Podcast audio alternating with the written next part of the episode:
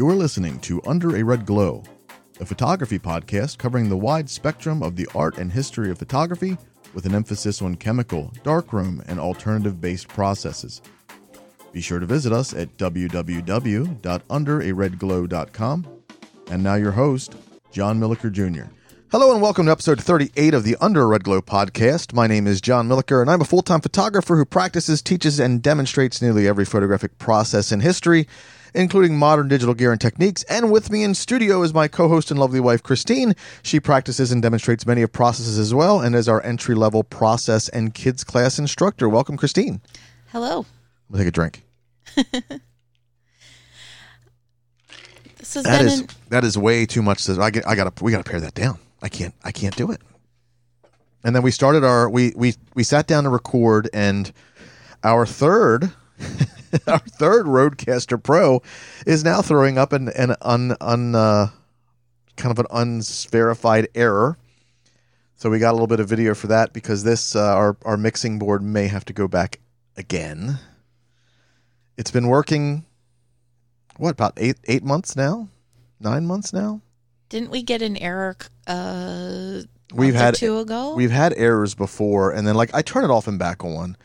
I mean, look, I haven't. I, what I'm going to do is I haven't formatted the the card in the mixer in a while, and we record we record to the mixer, and then we also record a pass through on uh, on our studio computer. But I haven't I haven't formatted that card in a little bit. We're a little bit more halfway through on that card. I think we've got I don't know. I can't remember what the size of the card is, but maybe the card's got a problem. I doubt it, but maybe. And what we'll do is we'll I'll format it, mat it, format it, and and and kind of keep notes on on what's going on. But I, I took a video of us trying to record and the error that kept popping up. If it's you know if it happens once a year, I'm not worried about it. But if it if it's last the last two RODECasters we had gotten, it just you know those errors just started happening more and more and more frequently and uh, yeah so i don't know i don't know I, I love i love the mixer. Other than that and uh, you know longtime listeners would understand you know we've we've had quite a bit of problems with these with these RODECasters and and it's i i don't want to say that they're problematic but the problem is is i've not seen anybody else online have issues with them and it's not like i'm i'm hooking crazy stuff up to it. We got we've got it going uh, we've got it patching into the studio computer. We've got two microphones, two headphones. We have our, our telephone inline and Bluetooth set up. So we have we have two lines for whenever we do like workshops or or lessons or things like that. Um, so I don't know. I don't know. We'll we'll mess with it and try to figure it out. But anyway, let's uh, let's go on. I've I've seen some really cool uh, I've seen some really cool news about a new uh, Phil, uh, Fujifilm Instax camera, and uh, but the thing is, is it's hundred dollars and it looks more like a film camera. It's called the Instax Mini 40, and you can go over to Fujifilm.com uh, forward slash JP forward slash EN uh, News HQ six four one seven. I will put a link of that in the show notes if you would like to read read about this. But they're introducing this this camera that's uh, about hundred dollars US it's pretty much the same as the Mini 40 though. Everything I've I'm looking at the specifications. It's very similar to the Mini 40 except it's you know, it's kind of fancier and filmier looking. And that camera is at $70, so it's $30 cheaper. And they're also going to be coming out with a a new style of of Instax film which is actually pretty cool called the Contact Sheet mini format Instax, Instax film is going to be released on the same day, which is going to be April uh, coming up April 21st, 2021. And the design simulates a contact sheet, a bromide sheet printed with film, uh, photos taken in films to check individual images. Uh, but it's actually really cool. I'm looking at it now, and it's it's exactly that. It's a it's a, a, a color color print in the middle it's got the black border around everything. It's not a border. I mean the whole the whole outside of of your picture, the the whole holdy part of the Instax film is black, and then everything, and then it's kind of an interact, interesting font in orange that says Fujifilm Instax on the top, and then Instax, and then the ISO of the film on the bottom. but that uh, that looks pretty neat. Now these these films are what are these picture sizes? They are uh the pictures the, the film size is 86 millimeters by 54 millimeters. What in the heck is that in in the King's English Imperial stuff? Let's see, 86 millimeter two inches. That is uh, almost three and a half inches tall and 54 and a little bit over two inches wide. And then, of course, the picture size is is smaller. That's 62 by 46. So these are kind of small. I've always liked the Instax wide film to play around with. And honestly, I don't ever think we've. I don't even think we have any Instax mini cameras. No, I don't think so. I know we've got a couple wide ones, and we've we've kind of Frankensteined up a couple of the wide ones and put them in other cameras. But uh, I don't know the Instax mini stuff. Let's see what's uh what's the the normal price for this stuff? A twin pack of of Instax mini film, which is uh it's a it's a pack of ten, but a twin pack of that is eh, going for about 13 14 dollars. I guess that's not too bad. I think the Instax wide film, if you get a if you get a, a large bulk of it, it's like a dollar, maybe two dollars a, a sheet. okay. Does that sound right? I'm not sure. I haven't let's check priced it it, out. dear. Instax wide. You've bought some before. Uh, a pack of five. Let's see. I'm, I'm looking at a pack of five of Instax wide, and that is seventy about seventy five dollars. So yeah, a little bit more. Not not two dollars a sheet, not two dollars a photo, but about about that. And you can get a twin pack of twenty exposures for 18 dollars. That's that's not too bad at all. No. And I I would I don't know. I mean, it really depends on what you're trying to do, but I would love to see the wide instead of the the mini all day every day. Because that's more close to the old uh, the old Polaroid size. Yeah, wider and a little bigger, but Mm-hmm. everyone seems to be aiming for the little tiny things anymore lately. And that's cool. I, I guess they're going after the kids market because, you know, the kids want something they can they can put in their pocket and something that's and, and definitely cheaper. So I'm I'm I love the fact that that anyone is still printing anything nowadays, especially nowadays where everything is just digital and on a screen. But you know, it's it's just kind of interesting. Uh, The wide format is 106 millimeter by 84 millimeter. So uh, you know, whatever that is. I wonder if they're aiming to make it seem like, you know, those little film uh, cameras in the mall that you used to get in with your friends and just take like four po- photos posing and stuff. It sounds like the new new ones are about that size. You know what? Um, And I guess I really shouldn't say this, but I've been I've been and it's been a while since I've touched it, so hopefully it sees the light of day. But I've been working uh, last last year, maybe a year and a half ago. I started working on a on a camera that that basically worked the same way.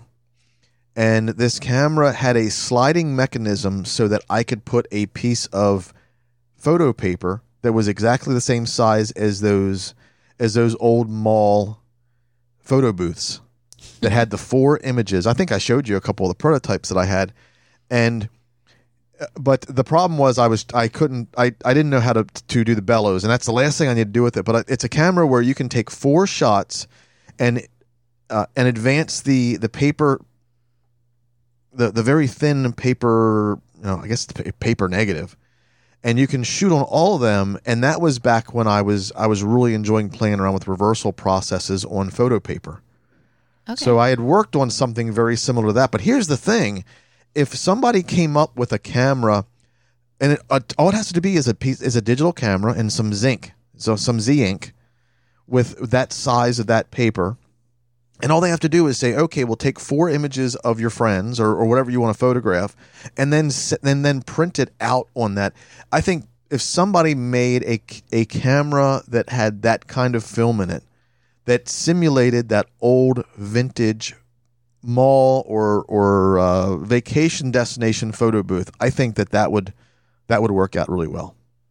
Now, of course, you need to worry about you know completely new production of Z ink paper or whatever paper you're using to fit that format. So that's problem number one. That's a gamble. right. And then, but but the thing is, is is it's not they're not that wide. Any printer in these Instax cameras or or Z Ink cameras now, um, they they have no problem doing that wide. You would just need to be able to, to to program them to do that long, which shouldn't be shouldn't be an issue. So you know, I think your I would think your your mechanical camera part would be okay. It's just the production of that of that paper. And like I said, if you're using Z Ink, that's I think I think you'd be okay. Maybe. Instax, I don't think. I think that'd be kind of kind of a pain. I don't know. I don't know. It'd be kind of interesting. I think. I think. I think you're onto something there because that's the kind of the thought I had. Uh, like I said, a year and a half ago when uh, I was I was working on the camera and I was trying to figure out how to make the bellows work because the problem is you've got this small camera, but then you've got this long film holder that needs to be able to click and and expose the image that's on the inside inside the camera and then and then you would have to develop it and then reversal process it. But it was something i was really interested in when i'm because i'm building that and i'm building one of those afghan box cameras. And i thought it'd be really cool to be able to take that to events um, and and kind of offer that as a as a kind of thing i know i'm a glutton for punishment because uh, you know when you're talking about developing and then and then reversal processing something you're you're you're kind of taking a little bit further. And that is where you you develop and stop the the the paper and then you bleach it out you expose it again and then you develop it out and then stop it and fix it and and there you that's that's how your reversal works and not many papers nowadays kind of lend themselves to that so i don't know I had found a paper that that we that we enjoyed using for the reversal process. But yeah, yeah, it's it's a it's a tough it's a tough thing to do. right. But once you, I mean, one, like anything, once you have it down and and you keep good notes over it, uh, your reversal processing is is no big deal. Uh, over on Petapixel, I saw someone had created. Now, usually, I'm I'm not a fan of taking vintage cameras and ripping the guts out and putting something new in it. But but Polaroid, uh, you know, we don't really have much Polaroid stock anymore. And I don't even know if Fujifilm is making the peel and pack, uh, the pack film anymore that these Polaroid cameras use. But somebody took a an old Polaroid camera, and uh, and this one here they used is the Minute Maker, but they they put a Raspberry Pi, which is a computer development board. You can you can program it. You can put uh, it runs a, a, a very basic Linux operating system. You can hook a camera up to it, which is not the greatest in quality, but you know for this project you don't really need to be. And then they put an LCD screen on the back, basically making it look like this, uh, you know, turning this nice Polaroid camera into a digital camera. And then on top of that, they put a sixty dollar thermal la- label printer in that receipt printer in the ca- in the camera, and basically it works kind of like a black and white Polaroid on on a thermal paper. And if you remember correctly, we talked about the VTech new instant camera coming out. Well, it's not really instant, but the new camera coming out with a printer built in, and that's coming sometime this summer. This is kind of like a DIY version of it and it I was really excited about it at first because I think anybody who's into DIY, anyone who's into, you know, programming a little bit or or whatever, I think this is a very cool project. But the problem is it uses a thermal printer um, from a company called Adafruit, and this thing is just it looks like garbage. Um, it's got lines all through it, and maybe they got a maybe they got a junk thermal printer. Um, yeah, I'm uh, maybe you can find a different thermal printer out there that would work. But uh, as as far as this, is concerned, is until they, they fix this thermal printer problem, I think I think it's not a very good uh, very good thing to do. If you're really into DIY, I could see that being being worth it. But the thermal printer alone was like sixty dollars, and and VTech is coming out with this, and it and it looks like a kid's camera the VTech, what would, what I say, KidiZoom print cam for $75. Uh, and it's and it's got a thermal printer in it that is so much better looking. Now, of course, it's going to depend on if uh, you know if you need to buy specialty paper from VTech. Hopefully, you don't have to. They're saying, uh, they're saying, what did they say the the price of each photo was? Um, uh, let's see. You don't need to pay seventy five cents a pop for a photo. It drives the price down to a penny a sheet, a penny a photo. So I'm guessing they're they're smart enough to say, okay, well, we're going to use a standardized thermal receipt paper that is available everywhere. That way, parents can can bulk up, can can can buy bulk and stock up on rolls and rolls of this paper for their kids, and they can they can print thermal pictures out all day, every day. And honestly, I am still very excited about this camera. I think this camera is very cool. But I will say that I was like, okay, well, VTech can't be the first ones that came out with this. So I, I did a search online, and not only are there other camera companies, and these are kind of no name camera companies. So you're if you go with VTech, you're going to have a little, you know, a certain kind of quality with an established electronics maker. But there are other cameras out there, and I tell you what, there's for like 40 bucks, there is a thermal Bluetooth printer that you can hook your camera, you can hook up your phone up to, and then photograph with your phone, and then send the prints to to this little thermal printer. And I may have to get one to play with. It's uh, I'm looking at one from a company called AIBECY. I don't even know how to to pronounce that, but it is a G O O J P R T Parapage Mini Pocket Wireless BT Thermal Printer Picture Photo Label Memo Receipt Paper Printer with USB cable support for Android, iOS, smartphone, and Windows. these mouthful. these Chinese brands, um, just you know, just call it what it is, and then let me go down to the about of the item to find out everything else about it.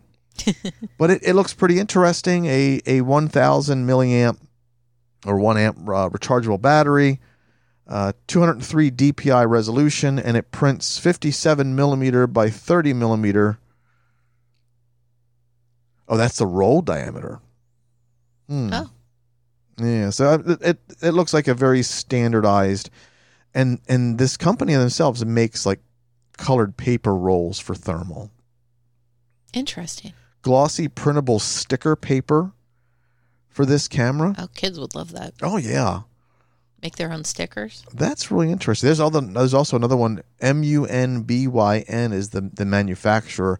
Mini portable printer, pocket Bluetooth wireless photo printer for mobile phone. Oh. so I, I might have to get may have to get one of these and, and try it out. But I'm I really want something that I don't have to be stuck with your company's paper. I want to make sure that I can get photo paper anyway because that's what future proofs this thing. If you come out with a, a device, if VTech comes out with a camera that has that takes this specialized roll paper and you can't get this roll paper anywhere else, and VTech decides, oh, we're not making enough money for this, we're going to stop uh, we're to stop manufacturing this this paper, uh, then you're you're kind of you're kind of SOL. Right. I don't know. It's kind of interesting. That is interesting. Has anybody out there ever ever used one of these thermal printer printers or thermal paper cameras? And and what brand did you get? Uh, what was your thoughts on it? And could you use just regular thermal paper? Now I love that the company makes, like I said, colors and and sticky thermal paper. I think that's great, but um, but for future proofing, is it just a standard receipt thermal paper printer? I'm going to look. I'm going to have to look into that because I, I want one of these. I want one of these printers, and I also want one of those VTech cams because that is so cool. you would have a lot of fun with all of them. Yeah. The only problem is the VTech camera looks. It's a kid's camera, Yeah. and it looks and like a kid's camera, which could be totally cool and fun. we can all be kids at heart. Yeah, I guess. uh, what are we going to talk about today, Christine? Today we are going to talk about if you only had one lens. Ooh, that's tough. That's evil. That's mean. It is. One. So we're we're, we're going to say let's. What's the what's the scenario? Post-apocalyptic world. Uh, let's see. Uh, Harold Bemis. Maybe have one. You know, one thing for the for the rest of your rest of your life. I'd hope you'd be able to search the world and find other ones, but Is that what his name was? Harold Bemis of. Uh, you know what I'm talking about? The Twilight Zone episode. I I can't. I know I what you're talking about. this episode every. I know what you're talking about, but I don't remember his name. You know me and names. I think it's Harold Bemis. Any, if anybody doesn't know, uh, check out. I don't know what what what the name of the episode is, but it is a, and every cartoon and show has parodied this. But the the basic gist of it is this this gentleman uh, likes to read books. That's his life and his world. He loves reading books, and well, um, something happens, and the uh, something happens, and the world ceases to you know everybody in the world ceases to exist. Some kind of apocalyptic event happens. And uh, and mr bemis finds he finds a library. I think he found food. He found food and a library and all these books in this library were still were still okay. Uh, mr bemis also by the way had a very bad vision problem and he had these really thick thick thick glasses and he uh, he bends down to uh, to pick up a book and his glasses shatter. And Yeah. it's like it's one of those things you know you had everything everything you could ever wish for and all of a sudden it is completely taken away from you. Kind of like that. What is what would your what would your number one lens be? And let's let's save it. Let's save that for the end because i want to go through the different lenses we have and kind of rationalize what what are the pros and cons of picking these lenses for you know for your your one if you had to have one lens Right. that would be it right? Yeah. so what, what where do we want to start? You want Well- to start wide or you want to start zoom or, or you want to start like funky lenses? Let's start with maybe wide okay and work our way narrow. Well, or long nothing- something. nothing is wider than a fisheye lens Right. Wow. and and here's the interesting part. I mean, I could see I could see having nothing but a fisheye lens with me. And I could appreciate the fact that man, uh, you you you're you're super wide. You get everything in the in the view. Uh, after a while uh, of just shooting with a fisheye lens for the rest of your rest of your photography life, I could see that you would develop a very interesting style. You would become a professional in in in foreground and background elements with a fisheye lens. I could see that. It's not for me. I've never. I. I mean, I'll take one or two photos with a fisheye, but I get bored because it's not the type of photos that I like best. I agree. I'm not So- someone who you know. We've talked about this before. Our soup, our funky lenses, specialty lenses, if you will, uh, like the fisheye lens, they they have their place. We love them, but yes, once or twice a year, we're actually finding a place. Oh, well, let's make sure we bring our fisheye. Right. So yeah, I could see I- that with fisheye. But the thing about fisheye and and all your wide lenses, uh, what's the cool thing about the fisheye, or or wide in general? The, they cur- the curve. No, they they they're still zoom. They still can be zoom lenses, right? Right. Why? How? How would they still be zoom lenses? They Zoom. can Zoom with your zoom with your feet. zoom with your feet. So uh, now that's not good if you are into fisheye uh, grizzly bear photography. But uh, but anything else, I think I think you'd be okay. Keep away from those lions and mountain lions too.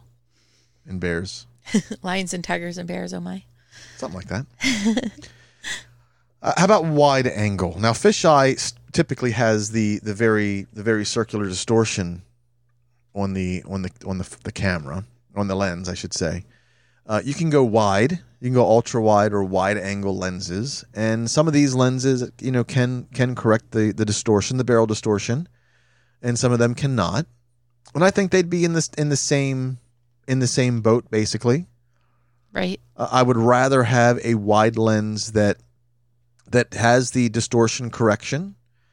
Uh, not that not that that that there aren't ways to fix such distortion in uh, in post processing, but I I find that it would I would I would think that it would be difficult to. And you would be able to get in. You would be able to do it, but I find that it would be a little bit on the difficult side to pre-visualize undistorted photos with a distorted lens. Right. But on the other hand, if you like, you know, a fisheye lens and or a or a, an ultra wide lens that that still has that distortion, you, you're you're basically making two lenses out of it. Yeah, I could see that. you can you can go kind of wide and funky and, and distorted for for your artistic endeavors, or you can decide that you know I'm going to, uh, you know, I'm going to fix that distortion. Uh, what's the problem with photographing people with wide angle lenses, though?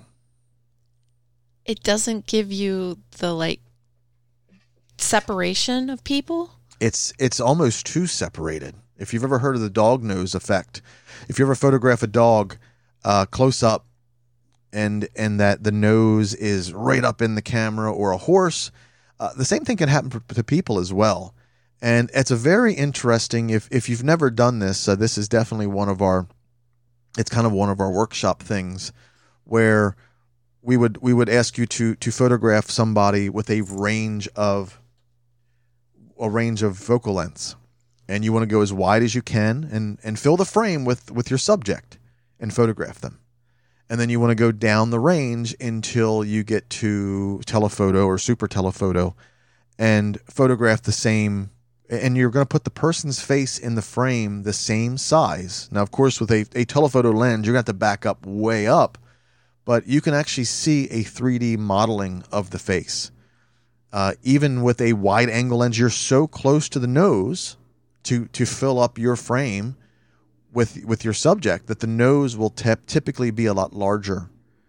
And when you're when you're working with a telephoto lens or a, a zoom lens, eh, you're you're so far back that you like Christine said, you lose that kind of 3D layering of the face and everything looks really flat. Uh, the do you remember what the the standardized size is for portraiture lenses? 35 to 85 85 to 135 you 85. you missed a one but that's okay. But that's the the old traditional size and this is with a you know and this is with a 35 millimeter full frame sensor. So everything changes a little bit depending on your your film or your sensor size if you're shooting digitally but if you're shooting 35 millimeter or the equivalent of these DSLR full frame sensors on on any any brand camera then your your 85 to 135 is about where you where you like it. Um, I like 80. I like the the size of 85, and I know Christine does as well, because it makes it kind of sculpts and models the face a little bit better. Anyway, let's get on with uh, with just standard lenses and and the standard size of each size of digital sensor or film there is a quote unquote standard millimeter or standard focal length of that size of film or digital sensor. And with 35 millimeter, that is 50 milli- that is a 50 millimeter lens because that more closely resembles your your your point of view through your eyes, right? Right. And uh, so let's say standard. Let's say a 50 50 millimeter lens. What is a good thing about 50 millimeter lenses, though? They're very popular and you can get them in a variety of apertures, which is always useful. 50 and, 51.2 is is very that's not as affordable. 51.4, 51.8 um, you know these the you're you're getting nice wide open apertures with a 50 millimeter lens for a lot cheaper than most of your other focal lens. So that is the cool thing about 50 millimeter lenses, and also they're very they're very tiny. Yeah. They're um, small and lightweight, and they're easy to keep on your camera and use. Right, and you can still shoot. Uh, we've you know I've done it before. You can still shoot a portrait on a 50, and it's not going to be as bad. Um, I, I, feel that it's it's acceptable, but uh, but my favorite still being the the the very uh, wide 85 millimeter kind of range.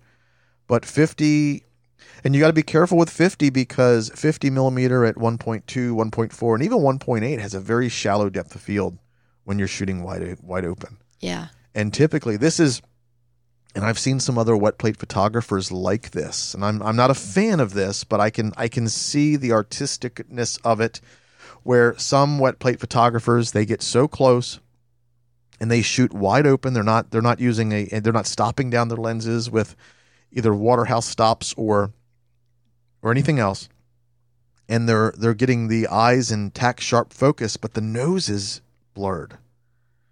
And I I've think you I've shown you a couple of them or you've seen them yourself, and I'm I just cannot be I cannot be a fan of that because I just did not like the the look of that. Yeah, I know the eyes are the most important thing to have in focus, but the nose really helps define a person. So yeah, that's Even- not a look I like as much. even ears it, it's it's just a little bit off-putting to me if i'm looking at somebody and and you can have the the eyes in perfect sharpness perfect focus but the nose is a is a is a no-go for me and even if the ears are out of focus it's um i'm just i'm just kind of questioning why why you didn't stop that down just a little bit yeah, so i'm not a fan of that but you know you may be I can see I can see how some people would like it, but yeah, it's not for me either. what's our next uh, our next range of lenses The short range telephoto, the 85 to 135 millimeter. well that's We've talked about them a little bit. Yeah, about 85 to 135. Uh, I've seen I've seen people online refer to that as a short range telephoto, and that's that's okay. Um, that's more normal. That's more the normal. 35 to 135 is is kind of the more normal thing that I Okay. that I like to I like to see. Normal as in I call that a stand. I call them kind of standard lenses. I 135 on a full frame sensor. I guess it is basic telephoto, but yeah, I, I personally I just don't refer to that as that. But anyway, short range telephoto, uh, 85 to 135. You, uh, yeah, I mean, let's say you're shooting 85 or, or 135. You can still zoom out with your feet in, in most instances, I guess. Yeah. Uh, you could also you can also shoot several images overlapping them and uh, and of course this would work better on a computer on a digital sensor is you could overlap them and uh, create a panorama and basically create the the equivalent of a wider a wider scene if you needed it Yeah. You can. yeah i'm not sure i'm not sure if a short range eh, maybe because i i let's let's be honest i haven't even picked have you picked your your lens I have. I haven't. I have not picked mine. I wanted to go into this blind because I want to talk myself into and out of certain lenses. I I picked it, but I mean, I could be swayed by our Right. conversation. Uh, next is we'll just go into regular telephoto, and I've seen people call up 135 to 400 telephoto, and then uh, mega telephoto or super telephoto 400 and and more, which I guess I can agree with.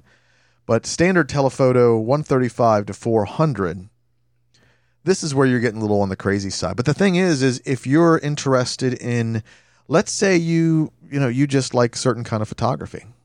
Let's say you're just into bird photography or wildlife photography, or maybe you like street photography where you can kind of pick somebody out on a public street and and create art that way. I can I can see telephoto working in your favor for that. Or air shows or something like that also. Right. Uh, well, that's just that super telephoto for us. Um, and and we'll shoot typically air shows. Uh, we've got for our uh, we've got for our Nikon's the 200 to 500 Yes. lenses, and they're nice lenses. They're nice lenses for like twelve hundred dollars, and but the problem is they're f five six, Right. and you need a beautiful sunny day really to to make those lenses sing. And they're very nice lenses, but as soon as the clouds come out to play, it becomes it becomes problematic. Well, I guess for me, they're super because previously I had my 70 to 200 that I put my 2X extender on, which was about the same. And for me, I feel I get better photos with the 200 to 500. So, and I can understand that. I- You know, seventy to two hundred with an extender, you're you're putting yourself at exactly the same aperture f five six. You're losing two stops with the two x extender, or I think the Nikon's was a one point seven. something like uh, that. I think yeah. they had a one point. I know Canon had a one point four. four and a two 2X. point a two x extender.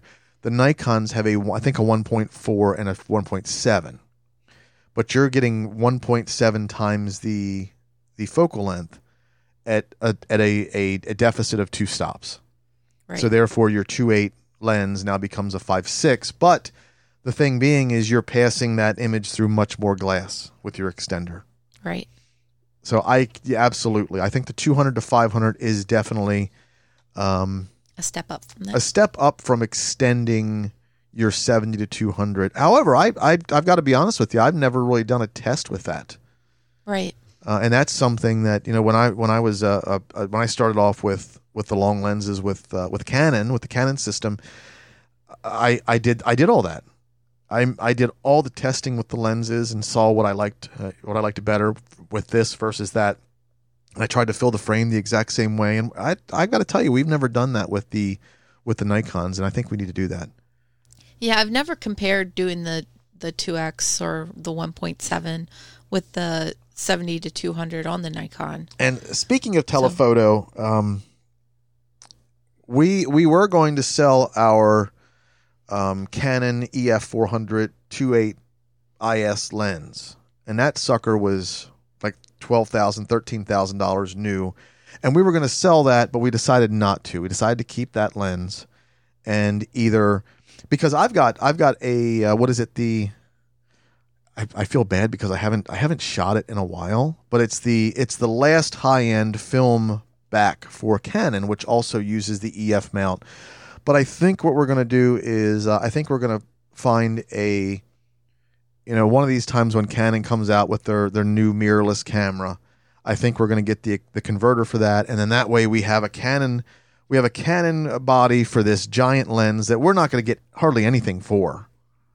We Yeah, went online to some of these used places, and I mean, I would rather disassemble this 400 lens and and use the magnifying glasses to burn anthills uh, instead of instead of actually let this lens go for as little as we've been offered through some of the some of the name some of the big names out there in used gear.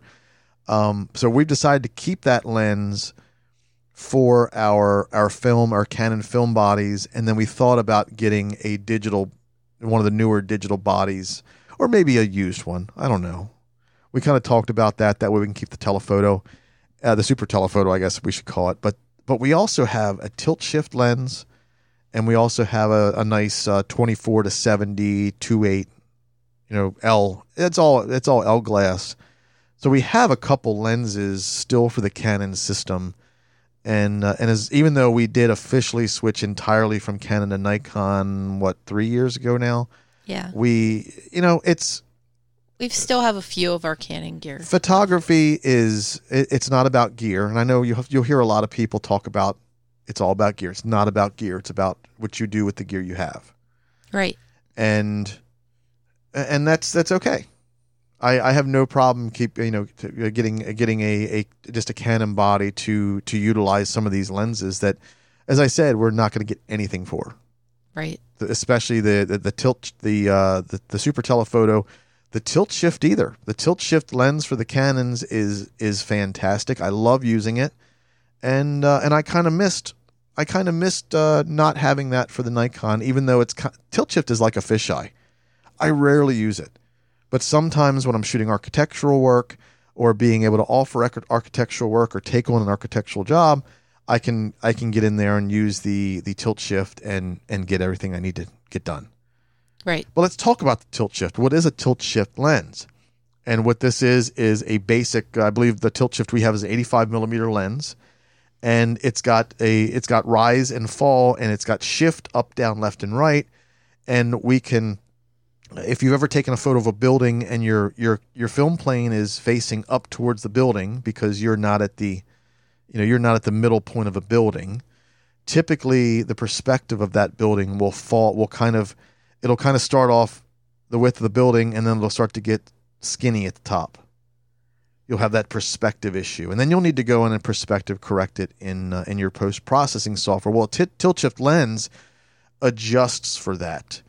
You can then shift that image coming into your sensor that basically matches the the uh, the tilt of the building, and you can get per if not perfect, very close lines up, down, left, right, horizontal and vertical lines, so that you can get beautiful, perfect architectural shots without having to do too much, uh, you know, pulling and pushing and and craziness in your post processing software. So that's why it's good for it's good for film photography because you know you you can you can tilt your you can tilt your uh, enlarger board a little bit to to adjust for that but uh, you know it's best I'm I'm a big fan of getting it right in camera and that's why I, I put all that money into that tilt shift lens decades ago Right.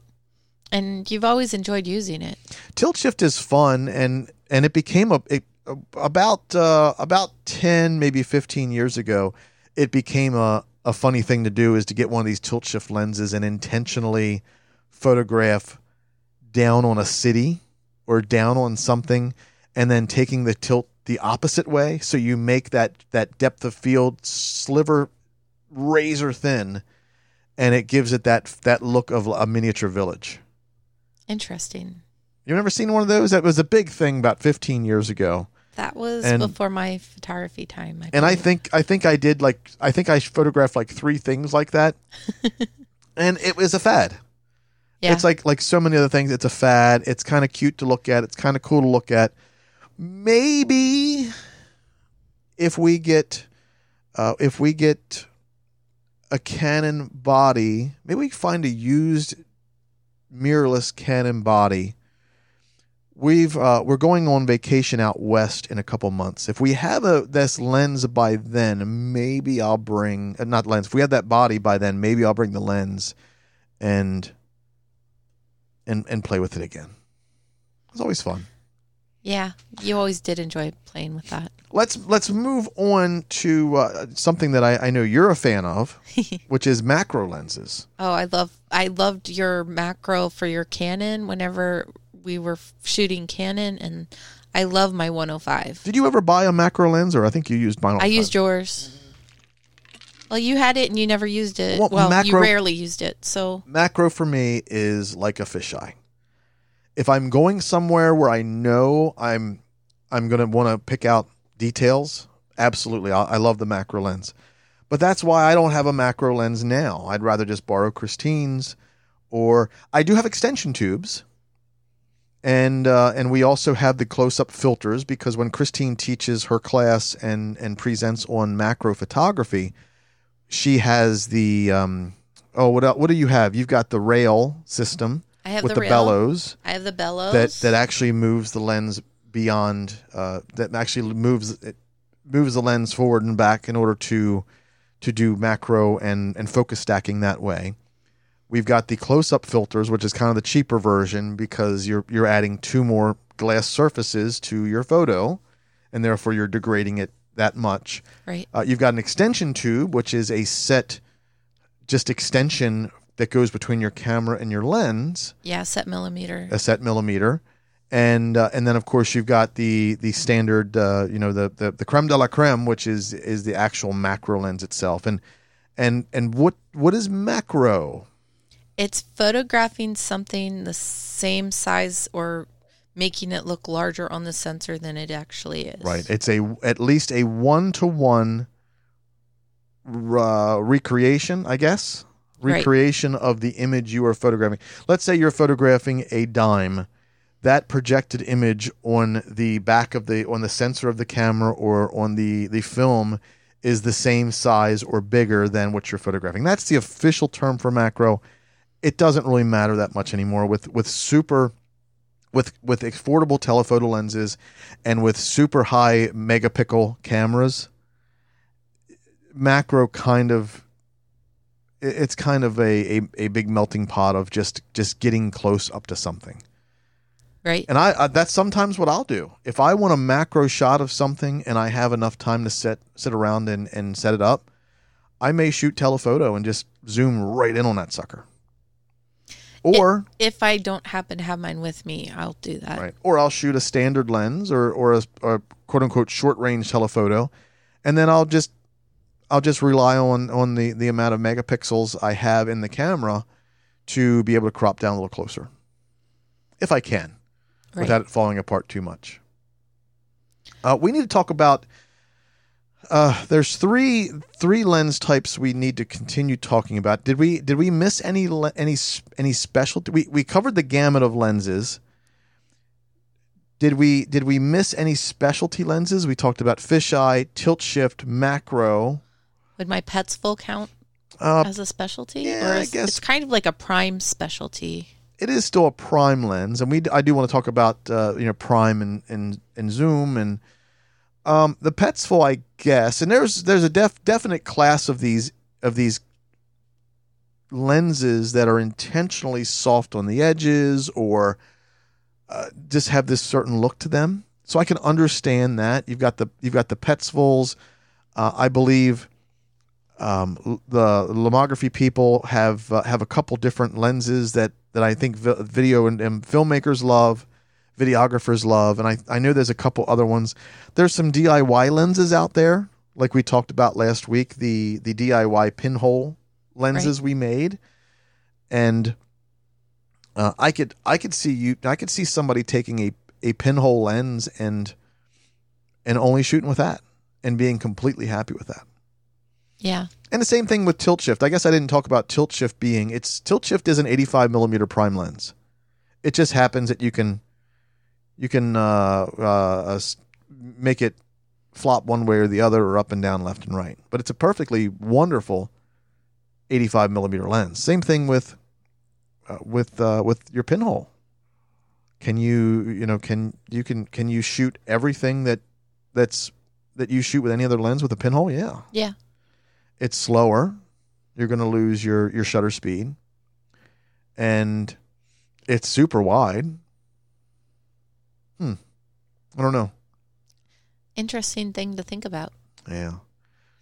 Now, how about the the classification of the quality of of lenses? Now, a lot of these, you know, we a lot of people will you know, we call it the kit lens. And Right. what kit lenses are are they are typically the lens that comes if you buy your camera in a kit. If you buy your camera from uh, your local big box store or you buy it from the the online retailer, typically uh, typically like Canon Rebels. I don't know what the Rebel equivalent of the the Nikon is, but typically it is a cheaper lens that is not as fast. Fast being very wide aperture. It may be a lens that has a little bit of zoom, like an 18 to 55, or a uh, or a 35 to 125, 135, whatever. But it's going to have either a a pretty stop down aperture, which is going to be f5.6. Maybe it's got a variable aperture depending on what, what your focal length is, can go to 4, 5, 6. Typically, they don't go any higher than 5, 6 because most digital cameras need, uh, most any uh, D- SLRs need at least 5, 6 to be able to, to reliably focus. They need that much light coming in. But uh, kit lenses are typically cheaper, cheaply made, Often Um, plastic, aren't they? often plastic, but they're completely fine. yeah, they work. They're completely fine. There's nothing The only way you get out of kit lenses if you're you want to take up your portraiture game a little higher. You're you're tired of such a slow lens. You want faster lenses. You want to really uh, you want to really hammer down that depth of field because most most of the kit lenses came with crop sensor cameras. So you're you're already kind of at a disadvantage with a slower lens and a crop sensor of getting uh, making portraits with nice blurred backgrounds, out of focus backgrounds. But there's nothing wrong with a kit lens. Just like if you're, uh, you know, if you're, uh, if if you're a, a kid or a young young adult that that has a, a camera body and you can't afford a, a lens yet, kit lens is fine. Making a pinhole is fine. Uh, some of the coolest experiments I've seen out there are people making their own kind of lenses. I've seen people, and we talked about it. Uh, when did we talk? Did we talk about this uh, several episodes ago? Where for the DIY lenses, several people have taken you know the cheap 50 millimeter lenses and and kind of taken two and turned them inside out on each other and made nice weird macro lenses out of them yeah. or they've put them on a I remember the, the the toilet plunger bellows and they've made their own bellows and they can kind of you know kind of bend them left and right and up and down in order to make something that, that's very similar to a lens baby lens baby how about lens baby Yeah. and I don't know if there are any competitors to Lens Baby, but Lens Baby is a basically a lens that is on a, an accordion kind of plunger that can be pushed and pulled into the camera, but also uh, twisted and one side pushed in and one side pulled out. Um, I could see people getting getting along fine with just a Lens Baby. They're expensive now, though. I remember when the first one came out. I mean, it was it was cheap. It was cheap, but now it's such a kind of specialty thing, and, and people like it so much, and, and they've they've improved it so much as well that uh, that they they're actually gone up quite quite a bit in price. I couldn't if lens babies were the price they are now back when I bought a lens baby, just just kind of to experiment to see if I liked it, I never would have pulled the trigger. So Yeah. I would I would say you know get yourself a, a used lens baby and try it, or maybe maybe somebody rents rents them out there, and see if it's your thing. Because lens baby was the exact same way as the tilt shift and the fisheye, actually probably less so. I had the lens baby and I probably used it less than the fisheye. And you know how little I use a fisheye, Yeah. but it's fun. It was fun for what it for what it was. I just I just can't I just can't pull the trigger now, and I and I think when we when we switched over to Nikon, that was one of the you know one of the, the early lenses I looked at to see what uh, what was out there. Let's see. Yeah, the the new lens babies. Uh, yeah, there's a lens baby that's five hundred dollars. Oh wow. Uh, they have some some very simple ones for two hundred dollars, but they don't seem to to compress in as much as the old Bellows lens baby used to do. Really interesting. Yeah, that is. Um, there, there's there's one called the Lens Baby Spark, and that's what I remember, and uh, and that's two hundred dollars. But the thing is, is I had the the higher end Lens Baby that you can lock it. This Spark just looks like a bellows, and maybe maybe you can lock it, but mine had these three posts sticking out that I could actually spin each post and adjust that perfect that perfect sliver of of focus where my depth of field fell. And that's what I loved about the lens baby. And I, it doesn't look like they have those anymore. Hmm. Interesting. Wonder if I could find a used one for the uh, for the Nikon mount. I don't I don't see anything. Maybe uh, and maybe maybe this spark does have the ability to to make it stay.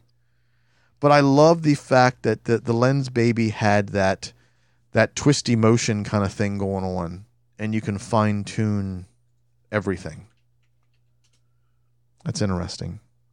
Anyway, uh, we talked about that. We talked about the the kit lenses. The other two lenses that are out there, uh, it just they're just basic classifications. And you've got prime lenses. And what is a prime lens? It's one set One- Focal length. one, focal length. And typically, prime lenses were always, you know, back in the day, you wanted a prime lens because the the lens that did one focal length did its did its job so much better. Nowadays, optics are getting so good. It's nice having a prime lens, I gotta say. I love prime still, but I think that might be kind of my um my own issues growing up with lens with with zoom lenses that just sucked. Your own bias. My own bias for those uh, it's kind of kind of interesting. I guess the only prime I've ever had prior to my 105 was my 50. And I enjoyed using it, but it, my 24 to 70 and 70 to 200 were so good that they were my primary lenses I used for everything. Right. I don't and know. still are predominantly other than my 200 to 500. Now I still like 70 to 200, 200 24 to 70. I know how great those lenses are. And our 200 to 500, that's that's not the greatest lens in the world anyway. So I I use the fact that that's a slow lens as kind of fuels my bias of liking primes more than than zoom lenses. But I mean, then you have some of these lenses out there. I think Sigma's got one. It's like 20 to 200 or something. It's such a wide variety. It's I just can't imagine can't imagine having that. There's like a 35 to 400 or something like that that I've seen. And, And- that's just so wide. And yeah, I get that you want one lens that does everything, but can it do everything well if it's that wide? and that's that's why because people ask me, you know, so many airshow photographers shot the Canon 100 to 400. I I I spent I spent way much more for the 400 prime because the images were so much better. I rented a 100 to 400 and then I bought the 400 thinking that oh well if I don't like it I can I actually bought it for the the space shuttle launch, actually, if you remember correctly. Yeah. Um, and my thought was like, okay, well, I can I can always sell it off, and I kind of never sold it. I kind of fell in kept love it. with that I fell in love with that lens, even though my my big my big space shuttle launch photo was with the 200. Uh, probably it was my 70 to 200 Canon, but it was probably at 150 millimeter or something. That 400 was way too much. It was way too zoomed for where we were. We were at the we were at the clock. We were at the the old fashioned uh, uh, NASA clock at Kennedy Kennedy Space Center, and that 400 was way too much. I remember when you when you were, were invited to go down there, I offered for you to take the 400. You were like, no, and I said, well, it's probably smart because you do not need it. And that's the main thing that swayed me. I knew my 70 to 200 would be way more than enough. Right. And it was. I found uh, not to not to go too crazy off the subject, uh, and actually we uh, we were talking about the Lens Baby. They don't make this anymore, but this is a newer version of the one I had, but it's called the Lens Baby Control Freak, and they they don't make them anymore. I found one on on eBay, and it has it has these little magnetic discs you can you can pop in to change the aperture. I think it was f three five by itself but um, it's it's a lens baby on the bellows, and it's got those three posts. And used, they're three hundred bucks. Good night. I'd love to get a Nikon one, but I don't know. I just didn't use it enough to justify even used three hundred bucks. Anyway, anyway, the lens baby control freak. If you have a hard time understanding what I'm, you know, what I'm kind of describing, and uh, you can see what, what we're ta- talking about there. How about uh, and and of course with Prime, then you got Zoom, right? Right. And that is what we just talked about. You know, very very zoomy, uh, going from a a wide app, very wide focal length to a zoom focal length, and and going from there. So so at the end of the day, what is your uh, let's let's say you've got a full full frame sensor camera, or you've got a a film D, uh, SLR, which is full frame. What is your lens? That's going to change me because the one I was thinking isn't for a full frame. Um, Interesting. Okay. my original one that I came up with was my very first lens that I ever had, which was my 28 to 135, which Was that EFS? it was an EFS. But I loved it because it gave me wide angle, it gave me some zoom, it gave me a little bit of macro, not as close as a prime macro lens, but it was meant for a little bit of macro and it shot almost everything I needed other than the bird and the airplanes and stuff. Well, what is what was that lens equivalent? Would it be twenty? Um, would be twenty eight divided by one point uh, one point six? Right. Twenty? Did you say twenty eight to one thirty five? 28 to 135. Okay, so that's uh, I guess on a full frame. If if you were to shoot that on a full frame sensor, which you well, actually, you know what? If it was twenty eight to one thirty five EFS, I think that was the actual focal length because that lens only could work on a crop sensor. right. And and you don't like if you were to get a 28 to 135 full frame sensor lens. If they made that, but I don't know if they make that. okay. Well, let's let's go online and see if they make that. They have a 28 to 105 lens but I'm I'm just kind of interested in finding out why why that instead of let's say 24 to 70 Because it gives me more zoom. Okay.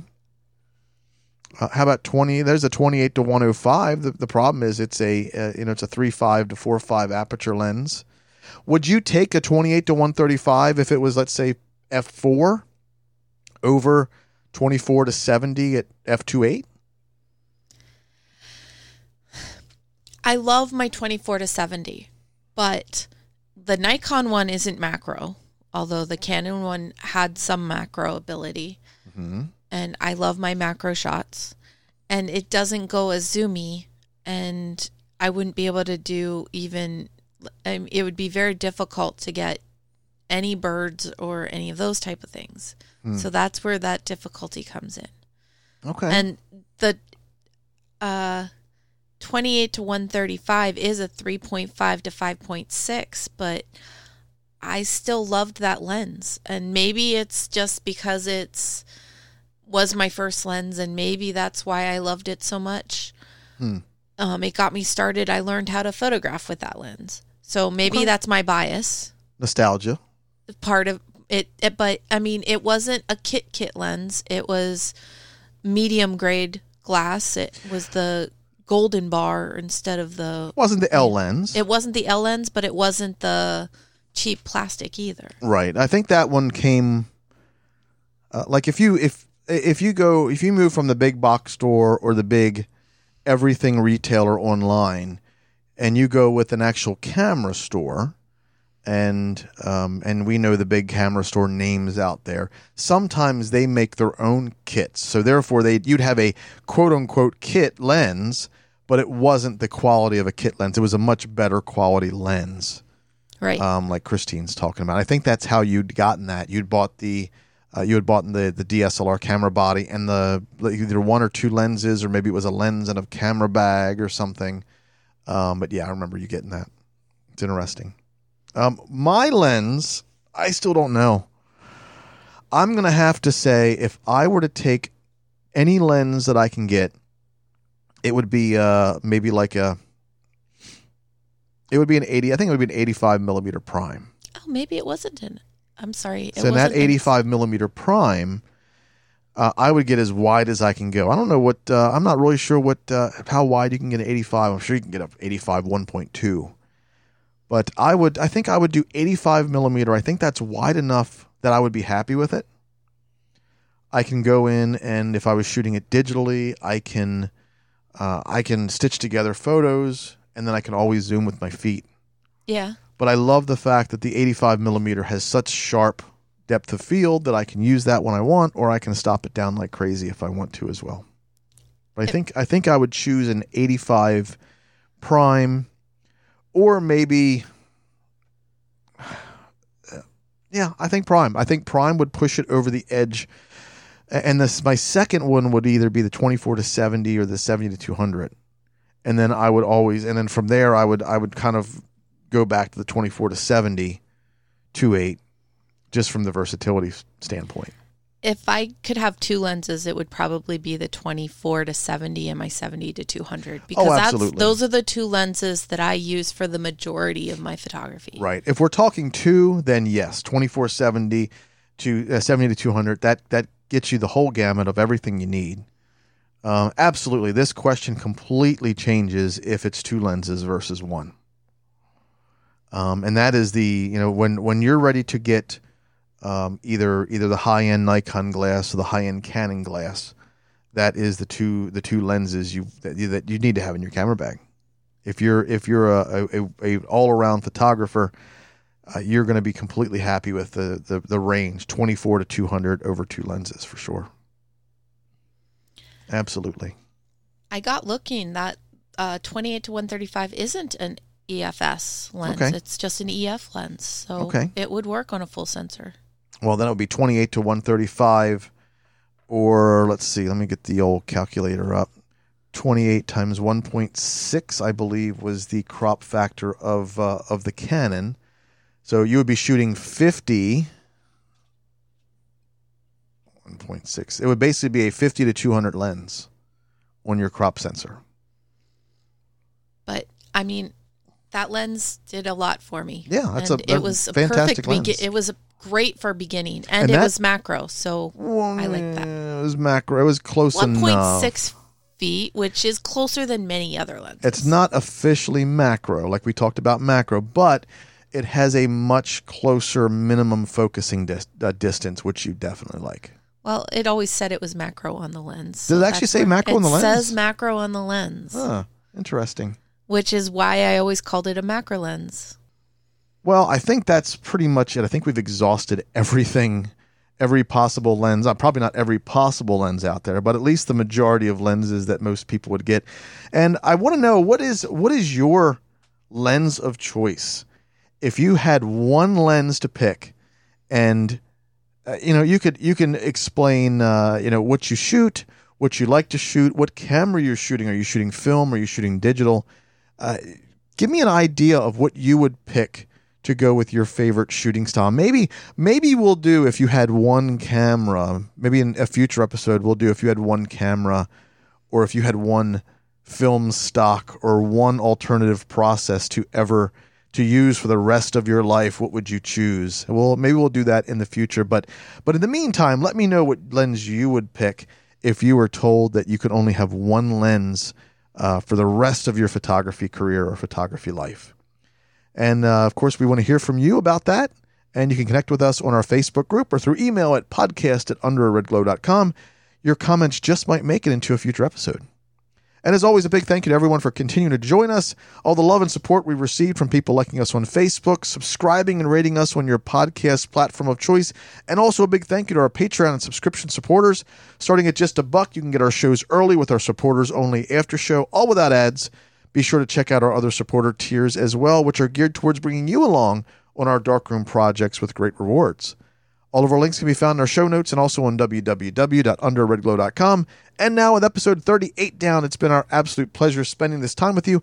Please be sure to subscribe to Under a Red Glow. And if we've earned your recommendation to other photographers of any skill level or process, we would certainly appreciate you sharing us with them.